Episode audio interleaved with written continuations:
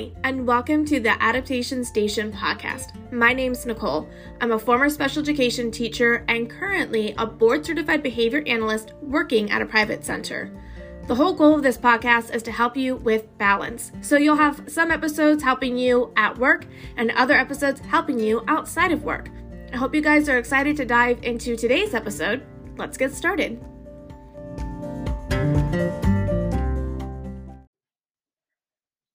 Welcome back to the Adaptation Station podcast. This is my comeback episode. It's been six months since I released a podcast episode, and I am so excited to be back. I have a great calendar of topics that I'm going to release over the next year, but since some time has passed since the last time I released an episode, I thought I could share four things that have changed since the last time you heard from me. The most important one being I am now a board certified behavior analyst. I'm a BCBA, and that is so wild to say. This is by far the biggest change. Although I had episodes releasing in the summer, I had pre recorded all of the episodes. So the last time I sat down to record an episode, I was still working on my supervision. I hadn't even submitted to the boards yet. And now I'm on the other side.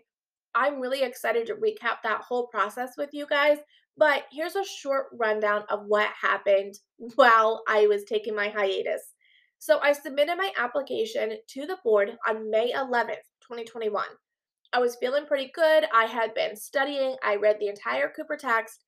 I took a mock exam on May 30th thinking, I'm going to do awesome. I did not. I did not do well on that mock exam at all. That really shook my confidence. On June 4th, I was notified that I was approved to take the test. I was really nervous because I had done so poorly on the mock exam, but I decided to go ahead and go for it. So I took the test on June 12th and I failed. I proceeded to cry for about 24 hours. I gave myself some time to process, then I got back to studying and I took the test again on July 13th. This time I passed and added those four letters to my last name. But that was not the only thing I had to do. So I live in Virginia, and you have to be a licensed behavior analyst in Virginia to practice. I had to submit my application. That took some time, and I finally got licensed on August 19th, so over a month after I passed the test. At that point, I could start accepting clients and become a BCBA at my center. So I've now done the job for about six months, and I'm really excited to reflect on what helped me pass the transition from therapist to BCBA, what my job looks like now, and all of that. If you know me at all, I am a list lover. So I do have my podcast list. So just some of the podcasts that you'll hear talking about that whole process is we're going to do a whole podcast on BCBA ethics. BCBA ethics are so hard. So that is coming. I'm going to talk about what actually helped me pass the test, all the different study tools that I used. We're going to do a one year BCBA reflection this summer.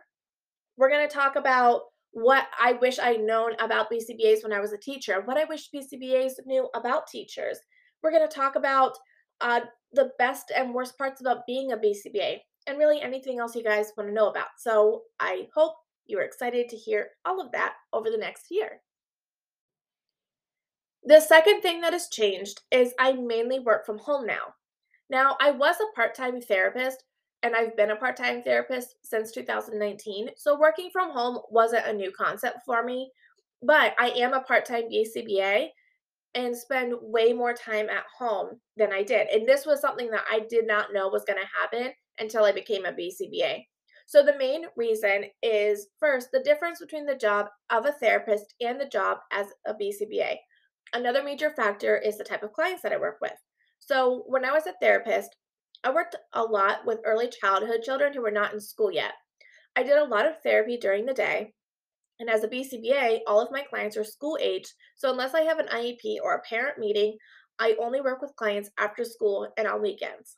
I do feel like it's necessary to point out, although everybody says this now, I started my supervision in March of 2020. So the first year of my supervision was during the pandemic. So school looked really different for a lot of our clients.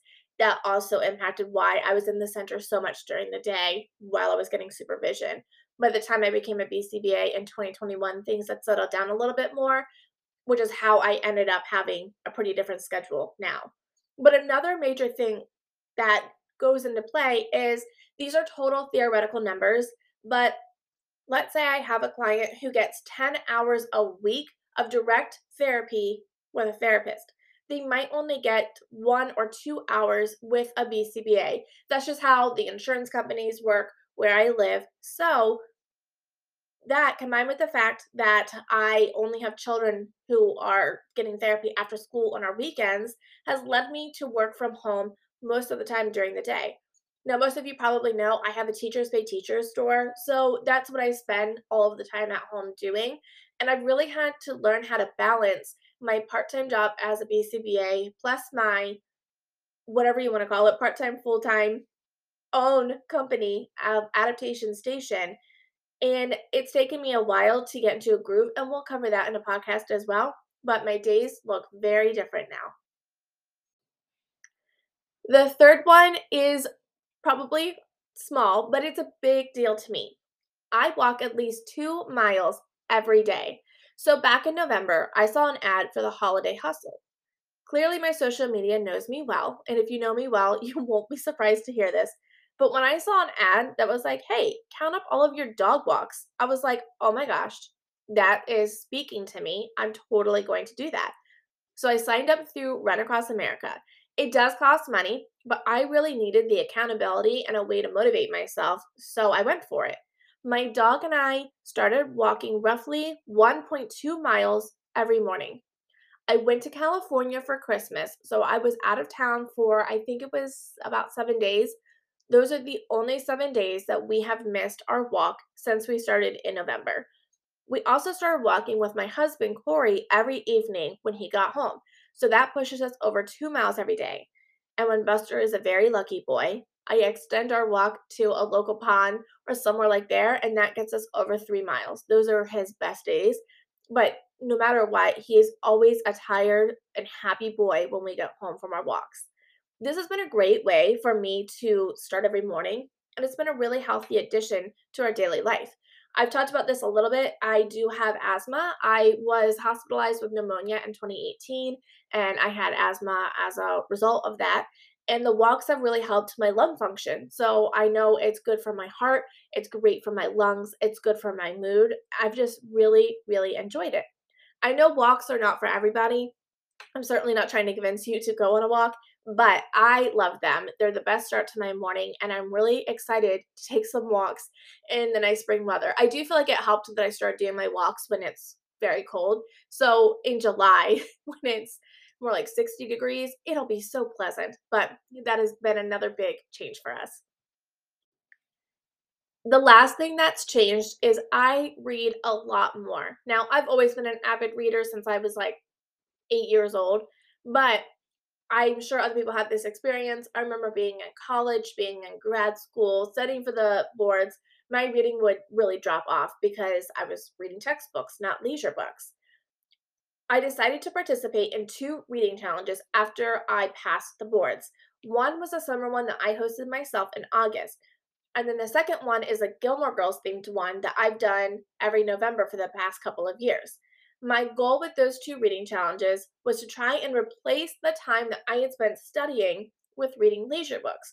Now, not completely because I was studying like six time six hours a day, so I'm not necessarily trying to read six hours a day, but just trying to take that daily time I spent for studying and convert it to reading. If you follow me on social media, you know that I have an inflatable pool in my garage. Yes, I really do. Uh, two months away from pulling it out. I'm so excited. But my birthday is in June, and my mom got me a waterproof Kindle because your girl's klutzy and she would totally drop her book in the pool. So my mom got me a waterproof Kindle, which helped me read in the pool a ton. And so all of that helped me kick up my reading by the end of 2021. Then I walked into the library in January 2022 and I saw this beautiful booth with a reading challenge. If you've called on, I love reading challenges. So I got my husband to sign up with me. We threw ourselves into it and we read a crazy amount between January and February. So in 2021, I read 90 books across the entire year. I'm recording this episode on March 30th and I've read 40 books. So I've read almost half of the books that I read in 2021, and it's only been three months of 2022. That puts me on track to read about 160 books this year. Now, please know this is not a competition. I am not saying this to try and make you feel like you need to read more at all. Whether you read 150 books or you read 15 books in a year, it doesn't matter. I just love that other people love reading. What I'm more focused on is all of the ways that reading have really helped me over the past nine months. So I started listening to audiobooks while I walk. This really motivated me to walk further, which, as we already talked about, has really helped my health. And it's made my dog super happy. Win win. I also read my Kindle while I eat lunch every day. I used to eat lunch at my desk while I was working. I now take at least 10 minutes to read a chapter of a book while I eat, and that's that's just been a nice addition to my day. And I read my Kindle in bed every night. And surprisingly, this, this helps me fall asleep faster and sleep better through the night. Also, I get nightmares really easily, so just little note, I read romance books and I have such good dreams. I no longer wake up feeling panicked because it's basically a Hallmark movie running through my head overnight, and that's been really nice. Just had to throw that out there.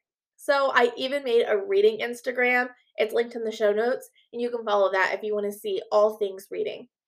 And then the bonus thing that didn't actually impact my life that much, but you heard me say that I went to California for Christmas. That was to meet my nephew. My brother now has a child, and that has changed his life. And I'm an aunt, so that did change my life. And I just wanted to throw that as a little bonus thing for those of you who made it to the end of the podcast. My life looks a bit different now than it did last spring, and I have loved all of the changes. We'll be diving in to so much more in the podcast. We're going to do an episode every other week with occasional extra ones sprinkled in. I hope you guys are as excited for the podcast to come back as I am, and I will see you in the next one.